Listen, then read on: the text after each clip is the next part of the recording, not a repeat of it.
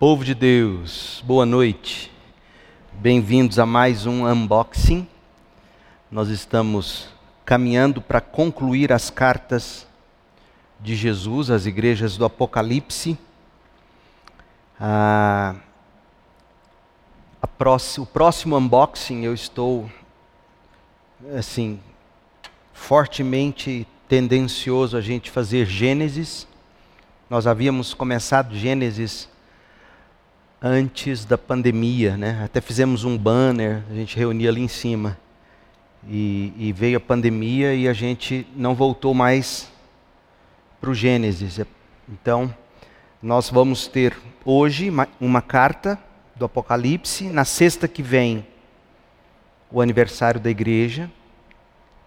Ah, então, nós não temos unboxing, nós vamos ter o, o, o culto aqui. Na sexta-feira, se não me engano, é o pastor Giovanni, da Igreja Presbiteriana do Bueno. E, e, aí, na outra sexta, a gente conclui o Apocalipse, Deus permitindo. E então a gente inicia o livro do Gênesis. A gente faz o unboxing de Gênesis. Mas hoje, a gente se volta aqui para o Apocalipse nós estamos em busca de, de entender o que é que importa para Jesus no que diz respeito à igreja. Nós estamos em busca de saber o que Jesus quer da igreja e o que ele quer de você. Temos dito que essas cartas elas podem muito bem ser ser vistas como ah, cartas ah, para a nossa espiritualidade, a nossa espiritualidade coletiva, a nossa espiritualidade. Vocês estão todos com frio, fugindo lá profundo? Quer que desliga o ar? Então vamos desligar o ar. E aí vocês podem vir mais para perto, né? E são cartas que tratam da, da espiritualidade cristã, pessoal, a espiritualidade cristã coletiva, até porque no cristianismo a nossa espiritualidade ela não é individualista. O ser humano ele lida de modo individual com Deus, né? A salvação não, não se comunica, não passa de pai para filho. Filho de peixe é peixinho, filho de crente não é crentinho. Então, na, na, espiritualidade cristã, nós tratamos com Deus por meio de Cristo de um modo individual. Mas a vida cristã, ela não é vivida na individualidade. A vida cristã é coletiva. Portanto, quando a gente olha para essas cartas de Jesus para as igrejas do Apocalipse, a gente quando a gente vê o que Jesus quer da igreja e para a igreja, ele está sim dizendo o que ele quer para os crentes individualmente, na vida comunitária. Essa é a ideia. A carta a Éfeso tratou do amor, da necessidade do amor. A carta a Esmirna tratou da necessidade da perseverança. A carta a Pérgamo tratou da necessidade da verdade. A carta a Tiatira falou da necessidade da pureza e a carta de Sardes tratou da necessidade de se ser uma igreja viva, da vitalidade. Todas essas coisas é o que se busca numa igreja. Uma igreja será saudável, tanto mais saudável, quanto mais ela conseguir apresentar todas essas marcas juntas. Mas é plenamente possível você encontrar uma igreja como a de Éfeso, que tinha boa doutrina, mas não tinha amor.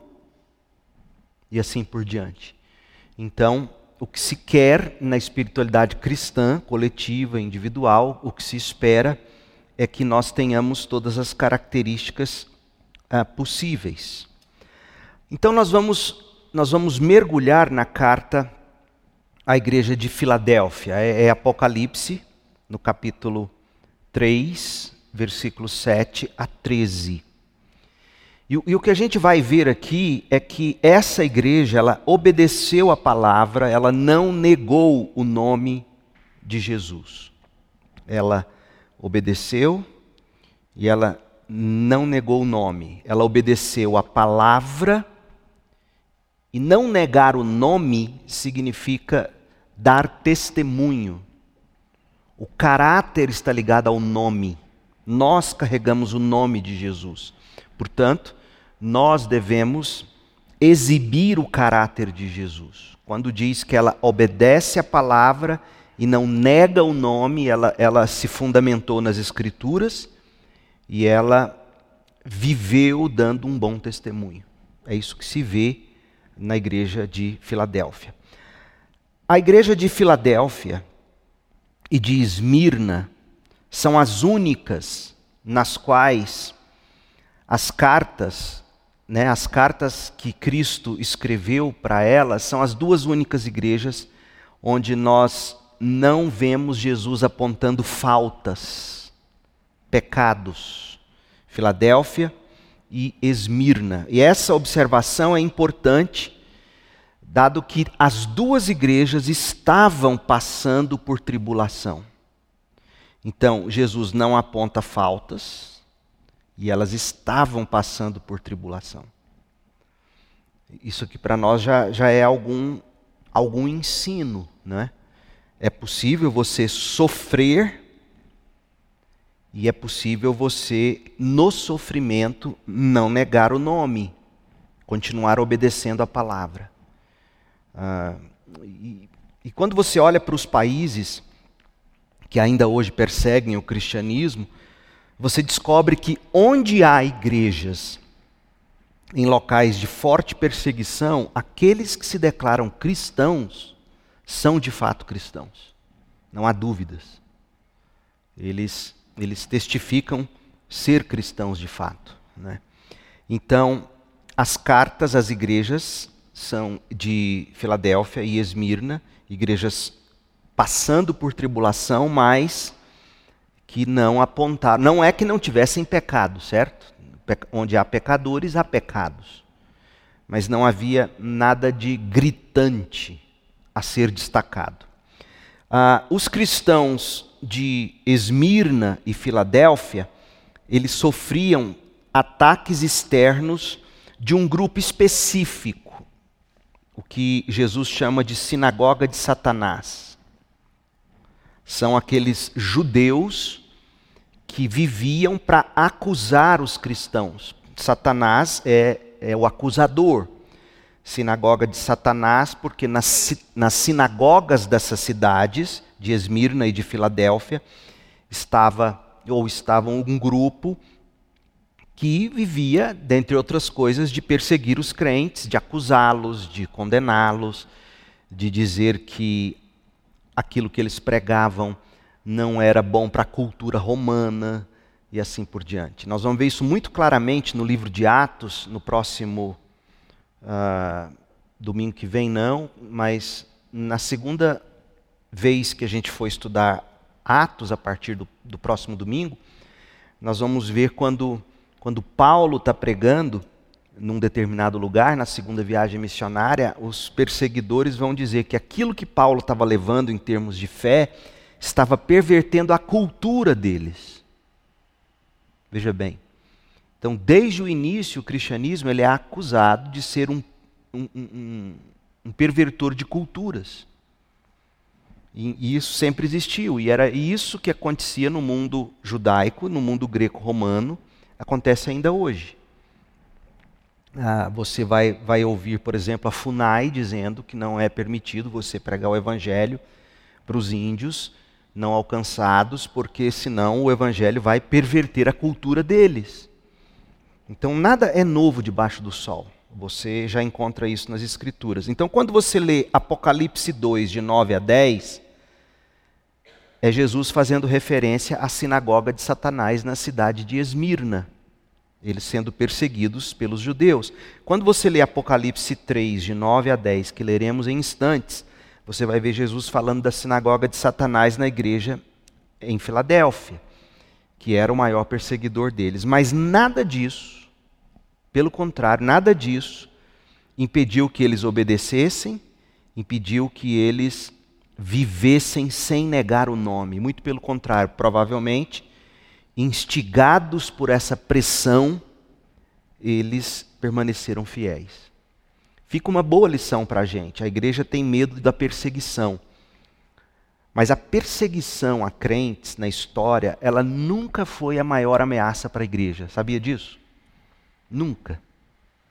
No livro de Atos, a gente está estudando, você observa que a igreja foi saiu de Jerusalém, Judéia e Samaria para chegar aos confins da terra, na medida em que eles eram perseguidos. Deus mesmo ia cuidando de, de entre aspas, expulsá-los do, do, do, do ponto de conforto, da zona de conforto, para eles chegarem onde o evangelho tinha que chegar. Então, perseguição nunca foi um problema para a igreja. O grande problema para as igrejas, a gente vê já aqui nessas cartas de Jesus às igrejas do Apocalipse, as, as igrejas mais perseguidas, Esmirna e Filadélfia, são as igrejas mais fiéis. O problema é quando não tem perseguição, que aí eles caem no marasmo da rotina, da cultura, na idolatria e etc. O maior perigo para as igrejas de Cristo não vem de fora em termos de perseguição, vem de dentro em termos de lobos que se levantam no nosso meio como Paulo advertiu a igreja, ou os presbíteros da igreja de Éfeso. Outra coisa, a cidade de Filadélfia foi fundada em meados do ano 140 antes de Cristo. Ela ficou conhecida como Porta do Oriente. Isso aqui é importante quando a gente for ler a carta. Na cultura, ela era conhecida como Porta do Oriente. O fundador foi um homem chamado Átalo II Fidalgo, ah, de quem a cidade recebe o nome. E o propósito era tornar a cidade um centro de cultura e expansão do modo de vida grega. E aí os judeus pegam exatamente aí. Vocês querem expandir a cultura e o modo de vida grego? Esses cristãos estão destruindo a cultura grega e estão também condenando as práticas do modo de vida grego. Então, quando na verdade o que se condenava da cultura era é, a pecaminosidade da cultura. Gente, isso é muito importante você saber. Nos estudos de antropologia nas faculdades, vocês vão ver a grande defesa das culturas e você vai ver grande, o grande ataque ao cristianismo. Eles usam a expressão proselitismo e outras coisas mais para dizer que o cristianismo detona a cultura. Não, o cristianismo não detona a cultura. O cristianismo ele santifica culturas. E, e na, no processo de santificação de cultura, se algo que é praticado naquela cultura, ah, se aquilo fere o evangelho, tem que ser eliminado. Por exemplo, em algumas culturas se sacrifica crianças a ídolos. Isso não é correto. Logo, esse aspecto da cultura, seja qual for a cultura, esse aspecto ele tem que ser sim descartado, correto? E outras coisas mais. Então, quando o evangelho chega, e Jesus sabia disso, porque é Jesus quem dá a ordem, vão para todas as culturas,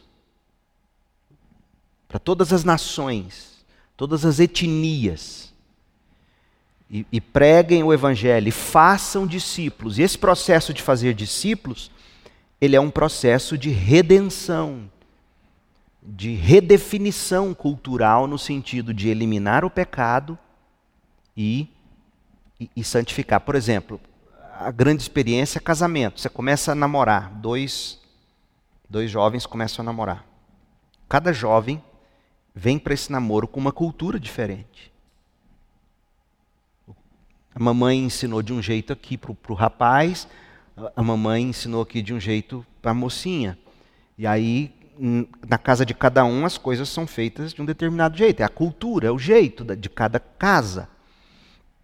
Quando você junta noiva, casa, você está tendo um choque de cultura desde o namoro, mas no casamento fica pior, em alguns casos. Então, e, e a solução não é você provar que a cultura que você traz da sua família é a melhor. A solução é vocês pegarem o que cada cultura apresenta e ver o que vai ser melhor para vocês agora, desde que não comprometa o evangelho. Então, esse choque de cultura, de relacionamentos, de amizade, você muda de igreja. Cada igreja tem uma cultura. Cada grupo de amigos tem uma cultura. Por isso que é difícil você entrar num grupo de amigos, de amigas, especialmente meninas. A cultura das meninas é mais impenetrável ainda. A dos meninos tem. Cada relacionamento cria uma cultura. E aí você vai multiplicando um grupo de amigos, dois namorados, grupo de amigos, uma cidade, um estado, um país, o mundo. Culturas.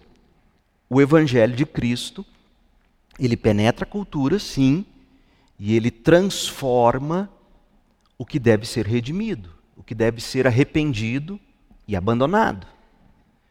Para que se adote uma cultura que seja santificada. E era precisamente aí que entravam os judaizantes lá de Filadélfia, de Esmirna, para condená-los. Está vendo? Eles estão mudando a cultura. Não, mas espera aí, o que está sendo mudado? Percebe?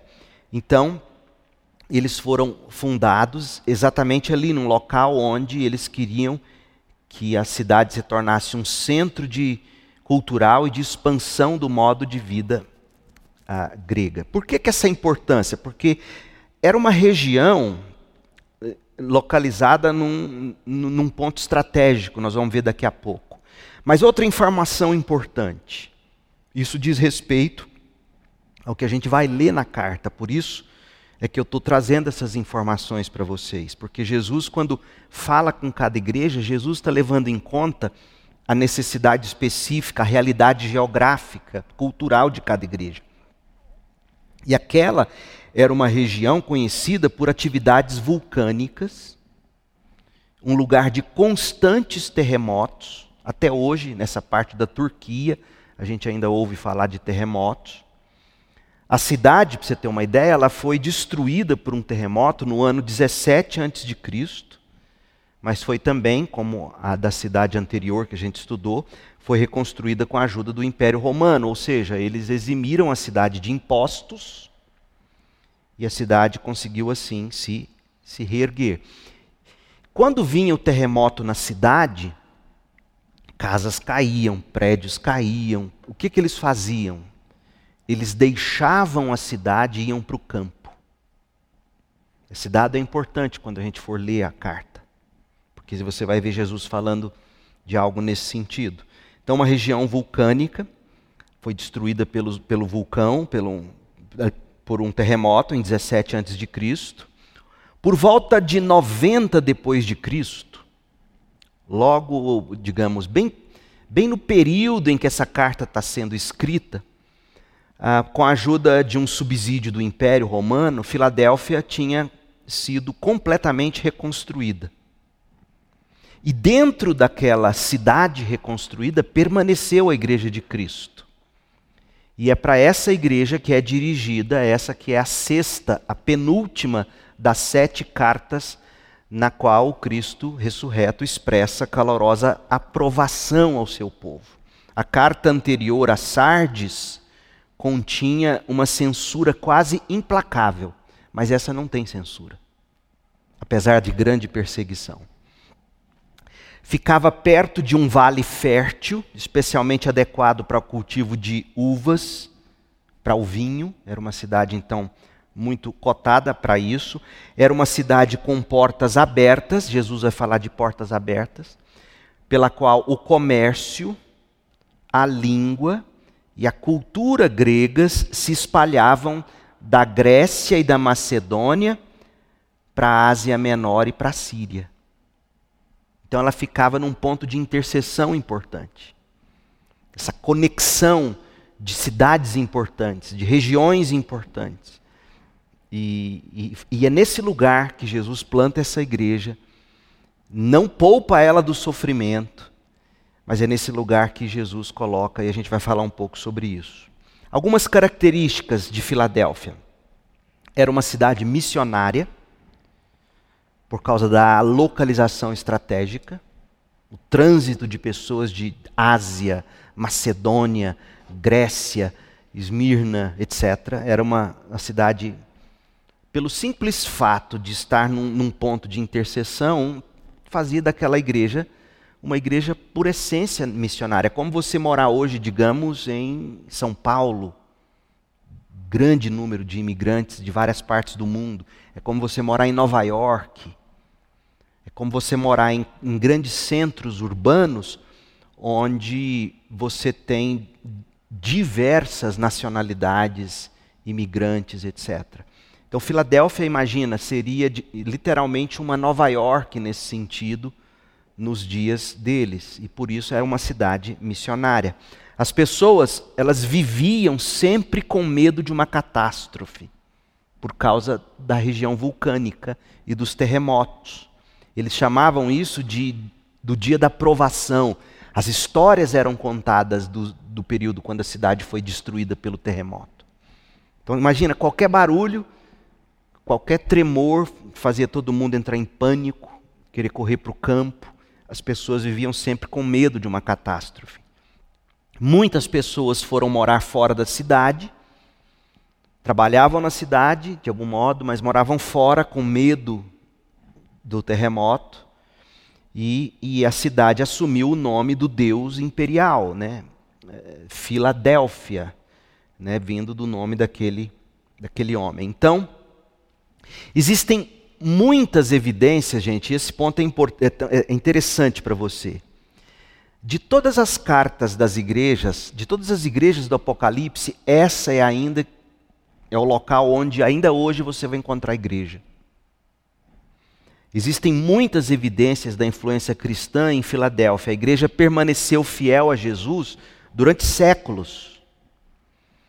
Quando o Islã se tornou a religião dominante na região da Turquia, onde está Filadélfia, a igreja permaneceu fiel. E, e, na primeira metade do século XX, isso foi um comentário que eu li, eu não tive tempo hábil para fazer essa pesquisa, mas seria uma boa tarefa de casa para você pesquisar o seguinte, porque na primeira metade do século XX, cinco congregações cristãs ainda floresciam naquela cidade.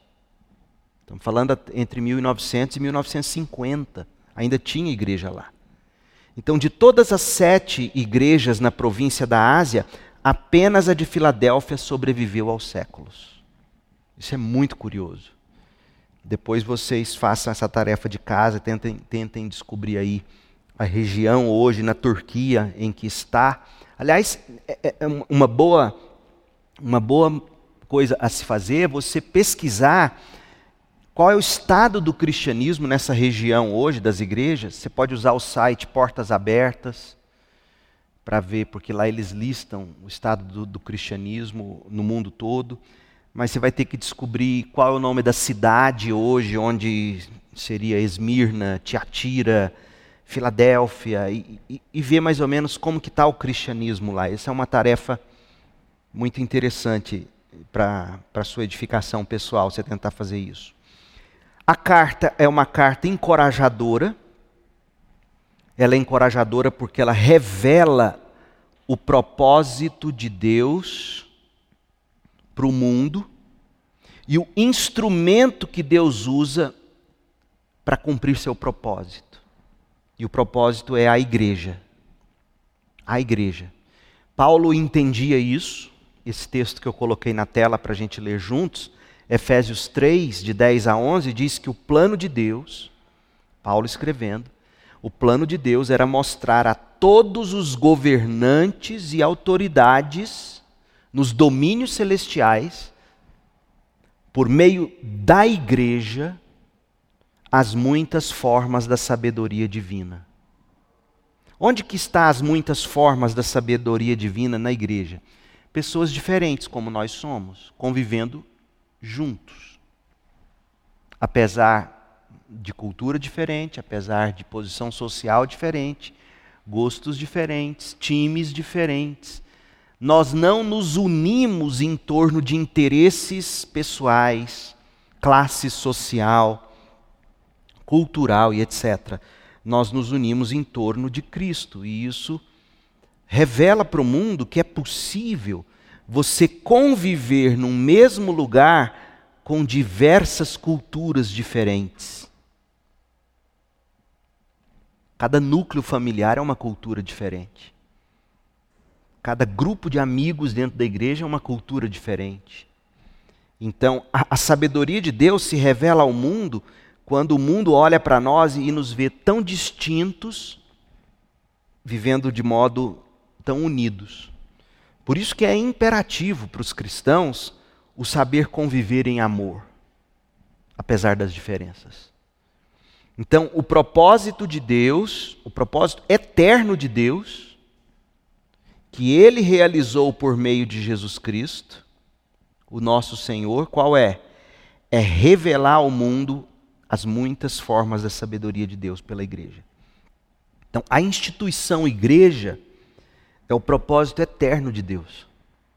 No céu haverá igreja. Não haverá famílias, digamos, como a gente hoje concebe, mas haverá igreja. E as famílias hoje servem ao propósito, casamentos hoje servem ao propósito de revelar ao mundo o que é o amor de Cristo pela igreja, na forma como o marido ama a esposa. E, e, e, o propósito do casamento é mostrar como a igreja se submete ao marido, assim como a esposa se submete, a igreja se submete ao Cristo, como a esposa se submete ao marido. Percebe? O, o que é eterno na mente de Deus, a primeira instituição na mente de divina, não foi a família, foi a igreja. E o que está em jogo quando um casamento não dá certo é o exemplo do que Cristo quer que cada casamento e família espelhe para o mundo, reflita para o mundo. Então, essa carta é importante por isso, porque ela vai mostrar para nós essa questão. Então, vamos à carta. Apocalipse 3:7. Veja aí na tela aqui comigo. Jesus começa se apresentando, como era de costume. Ah, escreva esta carta ao anjo da igreja em Filadélfia. Esta é a mensagem daquele que é santo, verdadeiro e que tem a chave de Davi. Essas três características de Jesus são, são reveladas aqui para essa igreja em particular. Características essas que foram extraídas lá da revelação do Cristo em Apocalipse 1. Então, ele é santo, no sentido de que ele é distinto de tudo, não há igual a ele, ele é de outra natureza, ele é verdadeiro no sentido dele ser real, não ser falso. Ele é a verdade e ele tem a chave de Davi. O que ele abre, ninguém pode fechar, e o que ele fecha, ninguém pode abrir. Olha, é muito importante isso. Ninguém pode fechar o que ele abre, e ninguém pode abrir o que ele fecha. Você está ouvindo isso com relação a uma igreja onde, de todas as maneiras, os judeus que lá viviam tentavam fechar as portas para o evangelho não prosperar. E Jesus está dizendo: ninguém fecha o que eu abro ninguém abre o que eu fecho. Agora, o que significa ter a chave de Davi? É, isso é importante a gente entender. Ele ser santo, a gente entende. A característica de pureza de Deus, a característica de não haver conflitos como há em nós. Às vezes, como assim? Às vezes você quer uma coisa boa, mas por motivos errados. Às vezes, com motivos errados, você está estragando uma coisa boa. Deus é santo, não há isso em Deus. Ele é real, ele é verdadeiro, ele não é falsificado. Ah, isso tudo é muito importante no mundo em que eles viviam e em que nós vivemos. Porque, como é importante você poder contar com alguém que é santo, que não tem motivações erradas, impróprias, impuras alguém que é real, alguém que é verdadeiro. Gente, isso num mundo onde as pessoas geralmente falam o que a gente quer ouvir, num mundo onde as pessoas se adaptam aos seus interesses, a gente se sente às vezes sem saber com quem falar, sem saber a quem recorrer.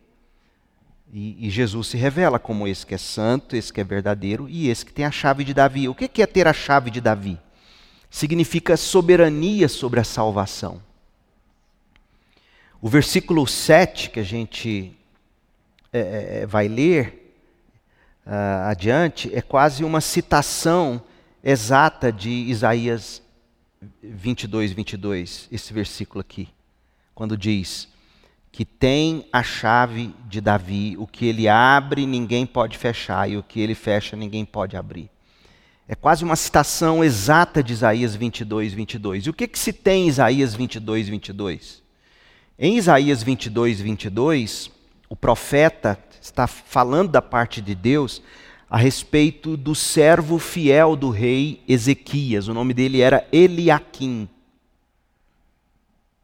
Eliaquim, não o Anaquim. O Eliaquim, ele substituiria o servo infiel Sebna. A Eliaquim seria dada a, a, a responsabilidade alta de carregar as chaves do palácio real. E essa posição classificaria Eliakim como o segundo em autoridade, atrás apenas do próprio rei. E ninguém poderia entrar ou sair nas dependências reais, exceto por Eliakim. Eliakim, contendo as chaves, ele, ele tinha o controle soberano de todas as entradas. Você pode ler isso depois com detalhes em Isaías 22, de 20 a 24. Então, quando Jesus diz que ele tem as chaves de Davi, que foram entregues a Eliakim, Jesus está dizendo: eu é quem dou acesso. O que eu abro, ninguém fecha. O que eu fecho, ninguém abre. Isso diz respeito à soberania de Deus na salvação. As chaves, elas foram entregues a Pedro. Você se lembra disso?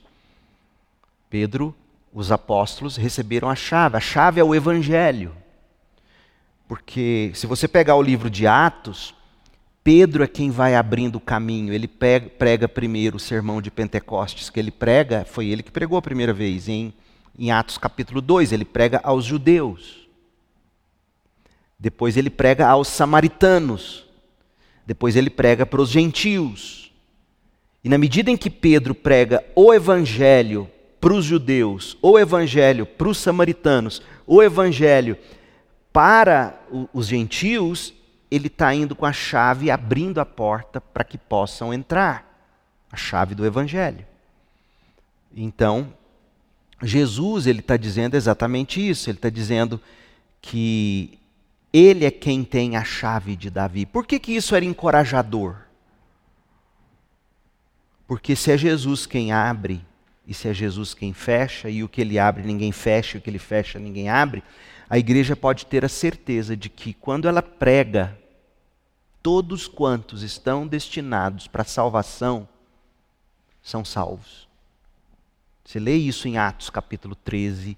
Você vê quando Lídia está ouvindo a mensagem do Evangelho, lá em Filipos, a Bíblia diz que, nós vamos estudar isso domingo agora de manhã, o próprio Deus abriu o coração de Lídia para ela receber o Evangelho. Então, muita gente pensa que a soberania de Deus na salvação é o que impede as pessoas de fazerem missões, quando na verdade é o que as encoraja. Se é Jesus quem tem a chave, se é Ele quem abre, se é Ele quem fecha, a gente pode ir com a certeza de que esse Evangelho santo, verdadeiro, quando anunciado no poder do Espírito, vai cumprir seus propósitos. E de que modo que Deus fecha? Deus fecha endurecendo o coração, como ele endureceu o do Faraó. E como que Deus endurece corações, gente? Isaías nos explica lá no capítulo 1, capítulo 6, perdão, da chamada de Isaías. Veja bem, gente, quando o evangelho é pregado para alguém e Deus deixa essa pessoa no seu estado natural, se Deus deixa o Bruno, diz: Bruno, você vai ficar aí no seu estado, do jeito que você sempre quis viver. Você só vai ouvir o Evangelho. Sabe o que, que o Evangelho vai fazer com ele? Vai endurecer ele ainda mais. o sol da palavra de Deus vai endurecer esse coração, porque por natureza nós somos inimigos de Deus.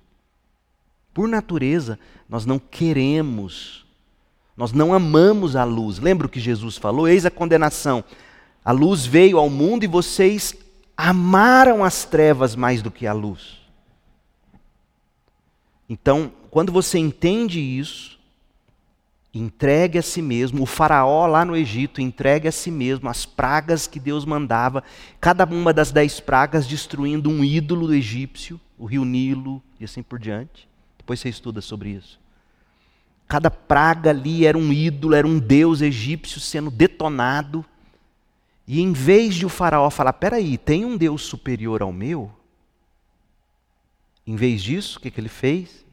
Enquanto ele queria se ver livre da praga, ele prometia cumprir o que o faraó, o, o que Moisés dizia que Deus queria. Quando a praga sumia, ele ia voltava a fazer o que fazia antes.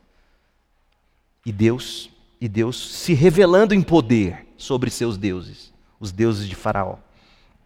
E o Faraó entregue a si mesmo. O que aconteceu com ele? morreu condenado, foi endurecido. É nesse sentido que Jesus fecha. Ele te deixa entregue a si mesmo. Gente, a maior maldição do ser humano é seu livre-arbítrio entregue a si mesmo. É a maior maldição. Porque é como você pegar um cachorro que não é adestrado e está com fome você coloca uma peça de filé mignon em frente a ele e diz: Você não come. Ele te morde, mas come. Meu cachorro, se eu fizer isso, não adianta eu querer falar mequezinho, ele vai pegar o filé mignon e ele vai comer, e se eu for tentar tirar, ele vai me morder. É assim o ser humano entrega a si mesmo. É assim que o livre-arbítrio faz. O seu livre-arbítrio, ele vai seguir o desejo da sua carne de um modo tão sutil que vai te fazer achar que você é livre. Quando na verdade, Paulo vai dizer em Romanos 7, não é? Eu sou escravo. Aquilo que eu quero, eu não consigo fazer. Aquilo que eu não quero, é isso que eu faço. É isso que o livre-arbítrio entregue a si mesmo faz com você, te escraviza. Então, o Senhor Jesus, pelo Evangelho, ele abre. E como ele abre? nós vamos ver no final, mas em detalhes é ele nos dá um novo coração. Ele troca esse coração de pedra por um coração de carne, ele nos dá fé. Abre o coração de Lídia enquanto ela ouvia o evangelho. A chave do evangelho abre. O evangelho entra e ela é salva. Então aqui você vê a autoridade de Jesus numa cidade que achava que tinha todas as condições de calar o evangelho. Não, vocês não vão calar, porque quem tem a chave é Jesus. Verso 8. Olha como Jesus elogia essa igreja. Ele faz pelo menos quatro elogios. Eu coloquei em cima aí, do lado direito da tela. Jesus fala da oportunidade de pregar que essa igreja recebeu. Mas ele contrasta, ele diz: Mas eu sei que vocês são fracos, vocês não têm força. É igual você lá na, na faculdade, é igual você lá no trabalho. Você tem a oportunidade de pregar, mas você se sente fraco, sem influência. Era a igreja de Filadélfia.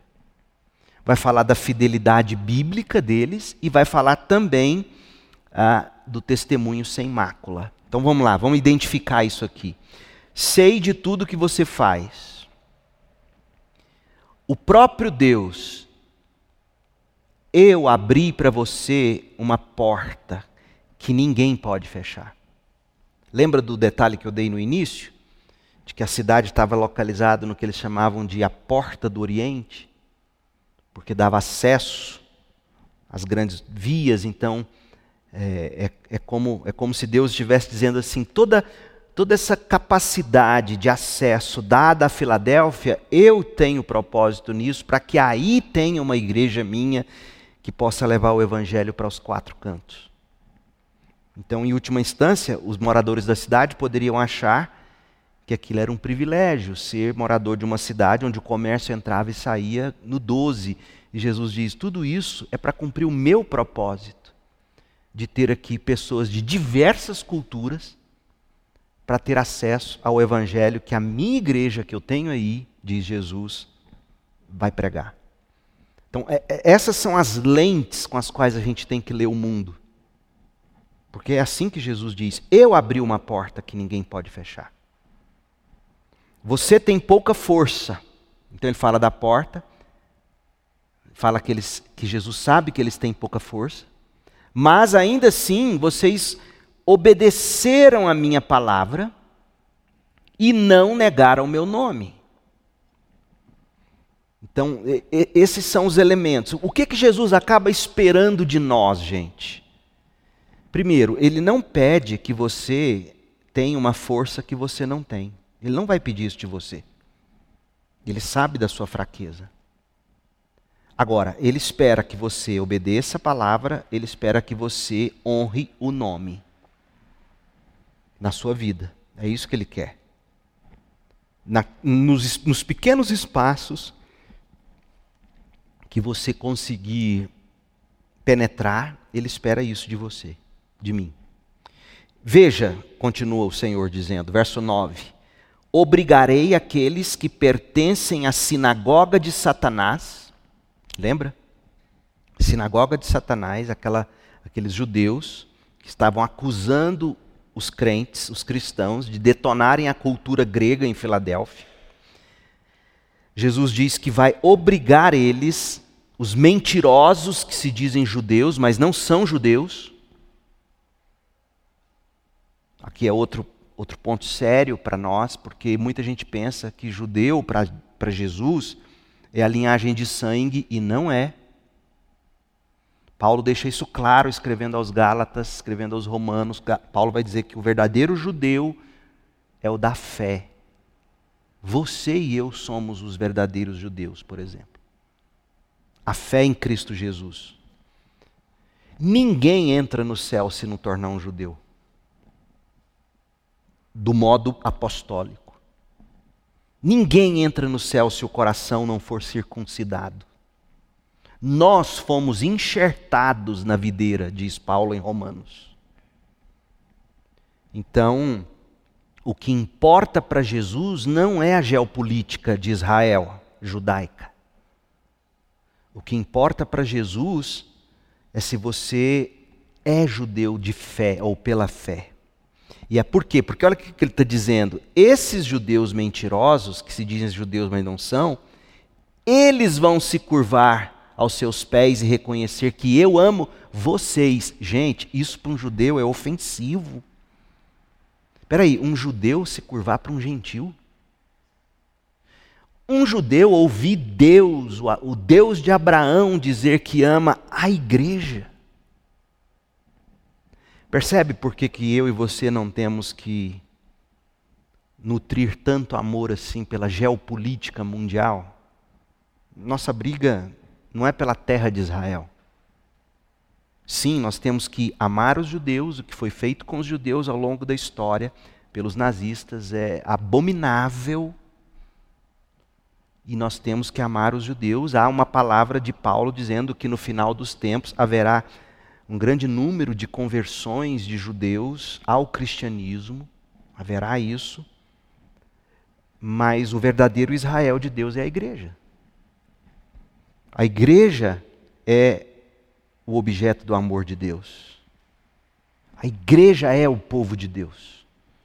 No Antigo Testamento, ela tinha o nome de Israel. No Novo Testamento, ela tem o nome de igreja. É o mesmo povo. O povo da fé. Até porque no Israel do Antigo Testamento, a gente aprende que nem todos os judeus são judeus, mas os que são da fé. Paulo vai deixar isso claro em, em Gálatas. Então Jesus elogia porque eles se mantiveram fiéis à Bíblia, não macularam o nome de Jesus, sabia que eles tinham pouca força, pouca influência, mas ainda assim fizeram o que tinham que fazer nessa grande porta de oportunidades que o próprio Cristo abriu para eles. O texto continua. Os desafios de Jesus, verso 9.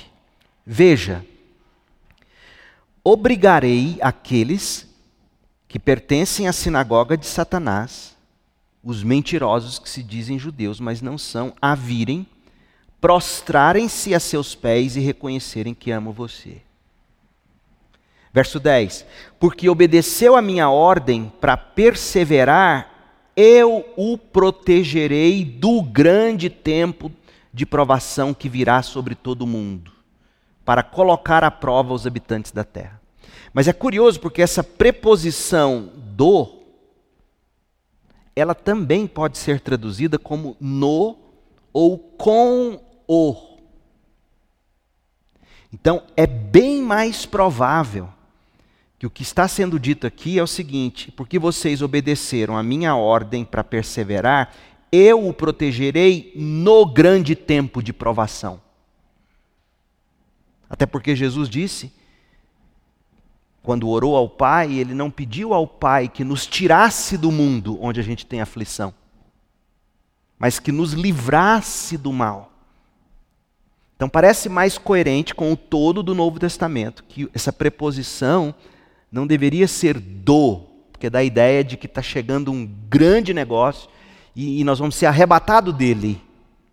E não é bem isso. Porque a grande tribulação, ela, ela, ela é a grande tribulação para nós hoje já de algum modo, e certamente ela tende a ficar pior. Mas a promessa é de que no grande tempo de provação, Paulo, quando escreve sobre a armadura de Deus em Efésios 6, ele fala: olha, revistam-se dessa armadura para vocês, no dia mal, conseguirem resistir. No dia da provação, no dia da grande tentação. E assim por diante. Então, se você obedece a minha ordem para perseverar, diz Jesus, eu o protegerei no grande dia de provação que virá sobre todo mundo, para pôr à prova os habitantes da terra. A provação, de algum modo, ela revela quem é quem, ela separa joio do trigo. Você quer conhecer alguém, você tem que fazer duas coisas, revelam muito quem alguém de fato é. Duas coisas, começa com P. A primeira é a aprovação, ela revela quem você é. Aquilo que está no seu coração, quando você está sendo provado, você vomita. É natural.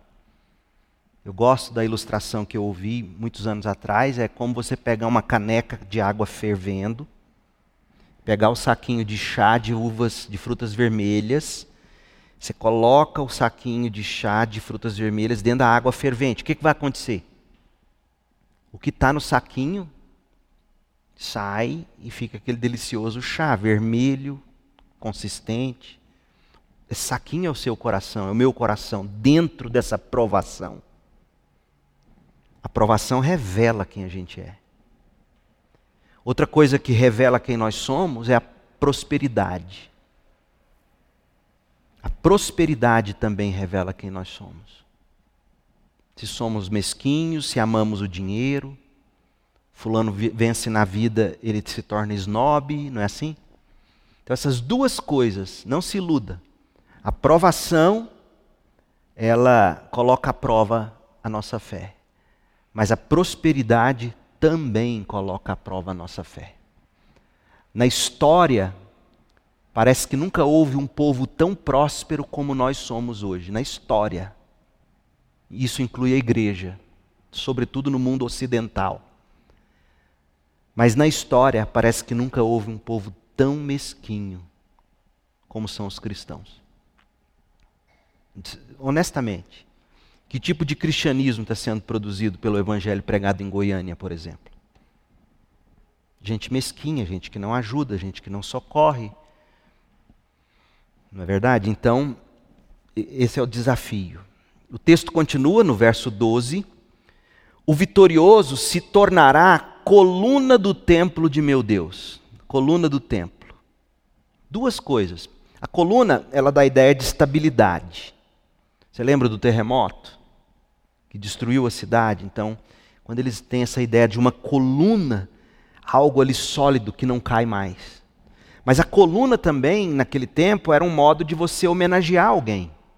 Sabe quando você chega em algum lugar, tem lá uma placa, como aqui no prédio de educação teológica, religiosa, Tem uma placa ali na entrada em homenagem ao pastor Arildo, porque foi construído no tempo em que ele era pastor.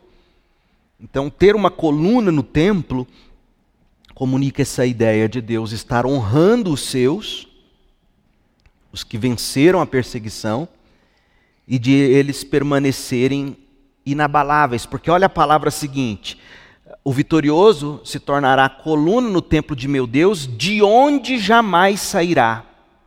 Lembra que eu falei que no, sempre que tinha terremoto, sobretudo na época do grande terremoto, eles tiveram que abandonar a cidade e ir para o campo. Aí Jesus está dizendo: vocês não vão ter que sair mais, vocês não vão ter que abandonar mais.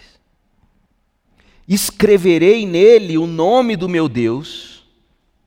A cidade de Filadélfia foi mudada de nome várias vezes. Sabe qual foi um dos nomes que a cidade já teve? Flávia, em, em homenagem ao Flaviano, um dos, dos líderes e imperadores romanos.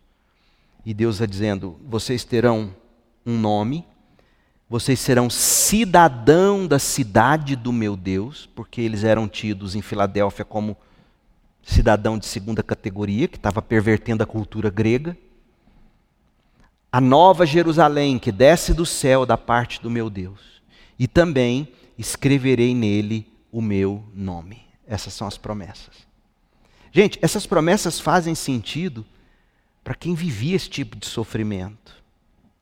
Imagina você viver numa cidade onde você dormia com medo de ter terremoto no meio da noite. Acordava com medo de não chegar a tempo em casa, porque tem um filho seu lá e o terremoto poderia matar todo mundo. Aí vem e diz: a coluna do templo. O medo de ter que fugir para o campo, perder tudo, nunca mais sairá da cidade do Deus Todo-Poderoso.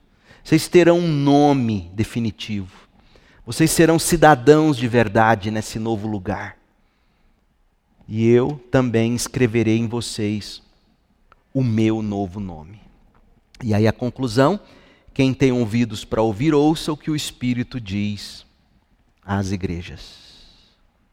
O Joel Bick, quando ele comenta sobre essa carta, ele diz que a mensagem para a igreja em Filadélfia, ela encoraja igrejas pequenas, igrejas fracas, que, que perseveram na fidelidade, que perseveram no testemunho de Cristo. Veja que quando você olha para essa carta, Jesus não repreende essa igreja pela fraqueza dela. Pelo contrário, apesar da fraqueza, eles obedeceram a palavra e eles não negaram o nome de Jesus. Eles foram fiéis. Então, deixe-me fazer algumas aplicações. Primeiro, Quando a gente lê sobre a pouca força deles e vê que apesar disso eles foram fiéis, a gente tem uma palavra de Jesus para nós que é mais ou menos assim: seja fiel no pouco, naquele pouco que Deus te deu. Mateus 25, 23, o Senhor disse: Muito bem, meu servo bom e fiel. Você foi fiel na administração dessa quantia pequena e agora lhe darei muitas outras responsabilidades. Venha celebrar comigo. Fiel no pouco. No pouco dinheiro que Deus te deu, mas fiel. Na pouca influência, mas fiel. Nas poucas decisões que você pode tomar sozinho, mas já pode tomar algumas. Seja fiel nisso, nesse pouco, porque se você não for fiel no pouco, você nunca vai ser no muito. Nunca. E, e, isso é muito importante. Jesus ele não vai te repreender por quantia pequena, por pouca força, mas ele vai te repreender por não saber usar a quantia pequena. O pouco tempo que talvez você tem para ler a Bíblia, o pouco tempo que talvez você tem para frequentar a igreja, para cultivar relacionamentos significativos. Seja fiel no pouco o pouco não é motivo de repreensão. Pelo contrário, é, é escola do caráter. O pouco é escola do caráter. Outra coisa, abra seus olhos para as oportunidades. Né? A, a, a carta fala de oportunidades, de porta aberta que Jesus abriu. E a primeira oportunidade para a qual o ser humano tem que ter olhos abertos é para a salvação. Jesus diz assim Mateus 7,13: Entrem pela porta estreita. Entrem por ela. A estrada que conduz à destruição é ampla e larga a sua porta, e muitos escolheram esse caminho amplo, mas a porta para a vida é estreita. O caminho é difícil. E são poucos os que o encontram. Então, a primeira coisa, abrir seus olhos para a oportunidade de salvação. Eis que estou à porta e bato. É o que vamos ver na próxima carta, na última carta. Jesus falando a uma igreja. O Senhor pedindo, abrindo, batendo. Você tem que ter seus olhos atentos para a oportunidade da salvação. Outra coisa, oportunidade de servir. Você precisa buscar oportunidades de serviço. 1 de Pedro 4,10, a gente vê Pedro dizendo que Deus concedeu a cada um um dom. Um dom a cada um. Para quê? Diz Pedro. Você deve usá-lo para servir uns aos outros, fazendo o bom uso da múltipla e variada graça divina oportunidade de servir, gente. A vida não tem significado se você não serve. Eu ouvi de um, de um ancião lá na igreja em Campinas, uma frase que ele tinha, ele dizia assim: Quem não vive para servir, não serve para viver. E a oportunidade de servir. Jesus abre portas para a gente servir. E não apenas isso, ele dá a cada um de nós um dom. Há dons que você tem, que outros não têm, e que são extremamente necessários para o bem do corpo, da coletividade. Por isso que você não pode viver em anonimato no cristianismo. Você tem que colar nos outros, você tem que participar da cultura, você tem que deixar as pessoas com dons diferentes dos seus se aproximar de você. E você tem que se aproximar dos outros com seus dons para servir é a oportunidade de servir. É o que Paulo vai dizer, 1 Tessalonicenses 5,5. Cuidem que ninguém retribua o mal com o mal. Gente, como a gente é propenso a retribuir mal com mal. Né? Falam da gente, a gente retruca. Mas procurem a oportunidade, procurem sempre fazer o bem uns aos outros e a todos, inclusive os que te perseguem. Na nova humanidade que é a igreja, a gente, eu falei isso domingo, sexta-feira passada. Na nova humanidade, a gente não pode agir como o mundo age. A gente é perdoador. A gente é suportador no sentido de nós somos edificadores, acolhedores. Então existe essa porta de oportunidade de servir que Jesus sempre abre para nós. Servir com os dons que Ele mesmo nos dá. Se você lesse o verso 11 de 1 Pedro 4, você vai ver aí falando que é pelo Espírito que a gente faz isso. Oportunidade de servir. Outra coisa, oportunidade de pregar. Olha 1 Coríntios 16, versos 8 e 9. Esse texto, para mim, há muitos anos que esse texto sempre me intriga. Porque diz assim: Por enquanto, Paulo diz, eu vou permanecer em Éfeso até a festa de Pentecostes. Talvez mais um ano. Alguns meses. Eu vou ficar aqui no mínimo mais seis meses, oito meses, um ano. Por quê, Paulo? Porque tem uma porta inteira aberta para realizar um grande trabalho aqui. Mas, ainda que muitos se oponham a mim, tem uma grande oportunidade, mas na mesma proporção tem muitos se opondo a Paulo em Éfeso. Ele está lá em Éfeso escrevendo para Corinto. E ele vê portas abertas, inteiramente abertas, para ele realizar o grande trabalho do Evangelho. O que, que isso te ensina? Quando Deus abre portas para você pregar o Evangelho, não significa que você não terá muitos que se oponham a você. Pelo contrário. Nós estávamos estudando com os homens, quarta-feira, o Evangelho de Marcos, e quando Jesus entra na sinagoga, no capítulo 1, a Bíblia diz que ele estava ensinando. O diabo se manifestou. E o diabo chega e diz: Por que, que você veio nos perturbar? Jesus não chega expulsando demônio, Jesus não fala que o demônio estava lá e agora eu quero que ele. Ele chega ensinando. O ensino perturbou o diabo. O que, que ele fez? Se eu continuar deixando esse Jesus falar dessas coisas aqui pacificamente, todo mundo vai cair na dele. E aí o demônio se manifesta, tira a atenção da palavra. Porque essa é a lição. O Senhor abre portas para a gente pregar, mas nem sempre Ele elimina as oposições. Pelo contrário, às vezes elas vão ser maiores. Oposição não é sinal de Deus para você parar de pregar, para você mudar de igreja. Nada disso. Outro texto sobre oportunidade para pregar. Olha esse 2 Coríntios 2,12. Olha que texto interessante. Quando cheguei à cidade de Troade para anunciar as boas novas de Cristo, o Senhor me abriu uma porta de oportunidade. Contudo, não tive paz em meu espírito. Que interessante.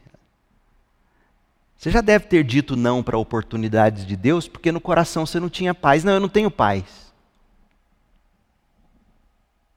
Ele não sentiu paz. Por quê? Porque ele não tinha notícias de Tito, que ainda não tinha chegado com notícias dos coríntios. Aí o que, que ele fez? Ele se despediu dos irmãos em Troade, foi para Macedônia para procurar Tito. Graças a Deus que em Cristo sempre nos conduz triunfantemente. Agora, por nosso intermédio, Tito espalha o conhecimento de Cristo por toda parte, como um doce perfume. O Tito, eu, Paulo, os demais. Então veja, portas de oportunidade são abertas e você entra e você vai ficar angustiado. E aí ele vai, procura, ele, ele encontra Tito, ele recebe as notícias e Paulo continua. Mas, mas Paulo era um homem que buscava enxergar as portas de oportunidade que Deus abria para ele pregar o Evangelho. Intencionalidade é o que você tem que ter, eu tenho que ter. Pregar o Evangelho com intencionalidade. Por exemplo, eu fui cortar o cabelo semana passada. E numa barbearia. E eu cheguei, já é a segunda vez que eu vou nesse barbeiro. E dessa segunda vez eu percebi que a mocinha que vem e coloca o, né, aquele, aquela capa em você, eu percebi, essa menina namora esse rapaz. Não é possível, o jeito dela com ele. E aí ele com o celular, aí ele pega o celular, eu vejo que tem uma foto parecida, eu estava sem óculos, eu vi embaçado, falei, está parecendo a menina que põe a capa. Aí ela chega e pergunta para ele, põe a mão no ombro dele e pergunta, você quer que eu traga água? Eu falei, rapaz, isso não é só assistente. Aí ela foi, buscou a água, trouxe, ficou sem graça, porque tinha esquecido de perguntar para mim, você quer que eu traga para o senhor também? Eu falei, não, não precisa. Aí eu falei, vocês são namorados? Somos, como que o senhor sabe? E ali eu quebrei o gelo. E comecei a falar de Jesus para os dois. Terminei de cortar, ela foi lavar meu cabelo, ela começou a me contar da história do moço. E eu falando de Jesus, porta de oportunidade. Você procura, você tem que ser intencional. Você tem que ah, procurar abrir esses caminhos ou enxergar esses caminhos que Deus está dando para você. E, e é impressionante, gente, quando você fala mesmo e testemunha de Jesus, sendo gente boa, não é falar de Jesus com carranca. A sensação de alívio daqueles dois, quando eu saí de lá, era impressionante. Como que essas portas de oportunidade de pregar precisam ser enxergadas por nós. Outro texto de oportunidade para pregar é Colossenses 4. Olha o que, que Paulo diz, verso 2. Dediquem-se à oração com a mente alerta e o coração agradecido. Orem também por nós, para que Deus nos dê muitas oportunidades de falar do segredo a respeito de Cristo.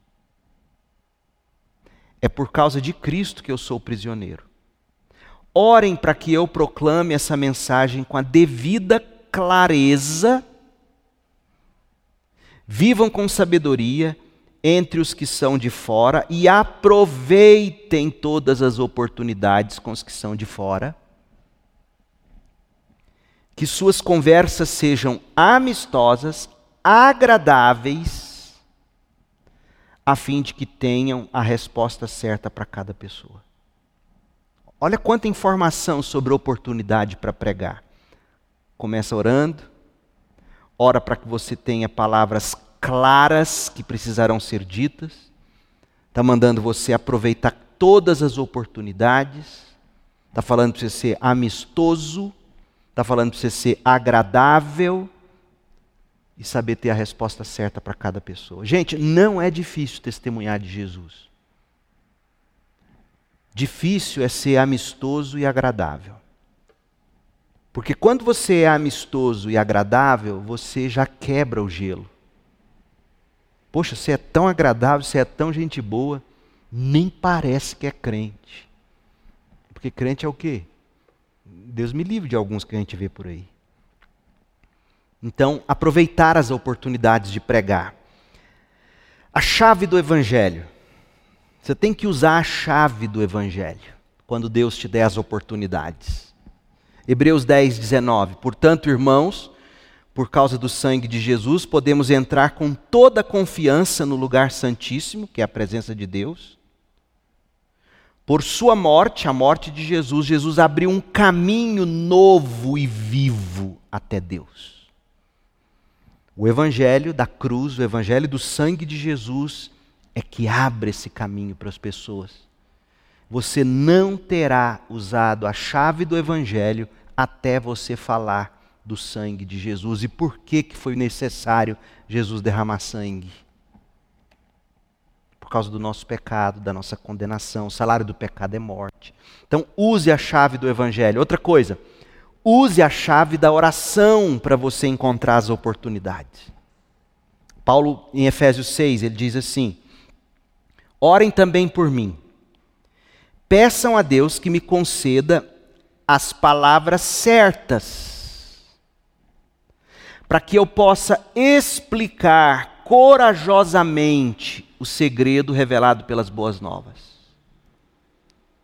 Olha só a oração para você ter palavras certas, para você explicar com coragem, porque toda testemunha precisa de coragem para falar de Jesus.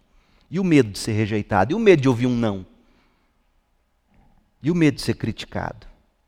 Agora estou preso em correntes, diz Paulo, mas continuo a anunciar essa mensagem. A, cadeia não parou Paulo como embaixador de Deus. Portanto, orem para que eu siga falando corajosamente em nome de Jesus, como é meu dever. Você precisa usar a chave da oração para você saber pregar. A chave do evangelho, quando a porta for aberta a chave da oração, para que você tenha coragem, saiba explicar. E use a chave ah, da salvação. Olha, ó, ó, esse texto que eu vou analisar domingo, eu não vou deter tanto nele hoje, mas eu quero que você veja a experiência de Paulo quando ele chega na cidade de Filipos. Filipos, ele encontra lá uma mulher chamada Lídia, na cidade de Tiatira, que era da cidade de Tiatira. Tiatira, nós já estudamos a igreja de Tiatira aqui. Então veja, Paulo ele, ele vê a oportunidade lá na beira do rio, onde as mulheres de Filipos se reuniam para orar. Não tinha sinagoga na cidade. Paulo começava pregando em sinagogas. Não tinha sinagogas na cidade. Não tinha sinagogas na cidade porque não tinha dez famílias, pelo menos, de judeus, homens, para fundar uma sinagoga. Mas quando não tinha sinagoga, se houvesse judeus nas cidades, eles se reuniam à, à margem de rios para orar. E por que a margem de rios? Você sabe por quê? Hã? Não. Porque nas margens dos rios da Babilônia eles se reuniam para adorar o Senhor durante o cativeiro. Então é uma, é uma lembrança do tempo de exílio. Eles estão exilados no mundo. Paulo procura a porta de oportunidade, ele chega à margem do rio em Filipos, e lá tinha uma mulher, né, que trabalhava com tecido de púrpura, tecido caríssimo. Lídia era a dona da Louis Vuitton daqueles dias, literalmente. Porque essa púrpura era extraída de um molusco raríssimo, caríssimo. Tingiam-se os tecidos, ela vendia tecidos, ela vendia roupas feitas desse tecido. E Paulo então chega lá. E quando ele chega lá, que, que ele faz? Enquanto ela nos ouvia, o Senhor lhe abriu o coração. O Senhor abriu o coração. E ela aceitou. Por que, que ela aceitou? Por que, que ela aceitou? Responde. Hã? Porque o Senhor abriu o coração. Não é que ela aceitou e o Senhor abriu o coração. Se o Senhor não tivesse aberto o coração, ela não teria aceitado. Então Paulo foi confiado nisso, de que Deus é quem abre corações com a chave da salvação. Então você tem que ir confiado de que Deus tem suas ovelhas, que quando você começar a falar, elas vão ouvir, a fé vem pelo ouvir ouvir a palavra. Que tipo de palavra? Ela diz aqui, ó. É, palavra que dizia que ela tinha que crer no Senhor Jesus Cristo. Paulo está falando disso, do Evangelho, usando a chave do Evangelho. Nessa porta de oportunidade. E o Senhor vem e abre o coração dela, e ela crê, e aí a história, Lídia se tornou uma grande mulher na história do cristianismo. Então, essa é a igreja de Filadélfia. Concluo com essa tela aqui do, do John Stott. Ao concluir nosso estudo desta sexta carta de Filadélfia, reconhecemos sua relevância para o nosso próprio tempo. A porta aberta representa a oportunidade da igreja. A chave de Davi, a autoridade de Cristo na salvação e a coluna do templo de Deus, a segurança dos crentes vencedores. Cristo tem as chaves, Cristo abriu as portas, Cristo promete fazer-nos seguros como as sólidas colunas do templo de Deus. Agora é conosco. As portas ainda permanecem abertas. Cristo convida-nos, primeiramente, a entrar pela porta da salvação e, em seguida, pela porta do serviço. Que carta linda essa! E, e que o Senhor nos abençoe né, com essa mesma coragem, sabedoria para discernir as portas de oportunidade, de serviço, a porta da salvação. Não é? é isso.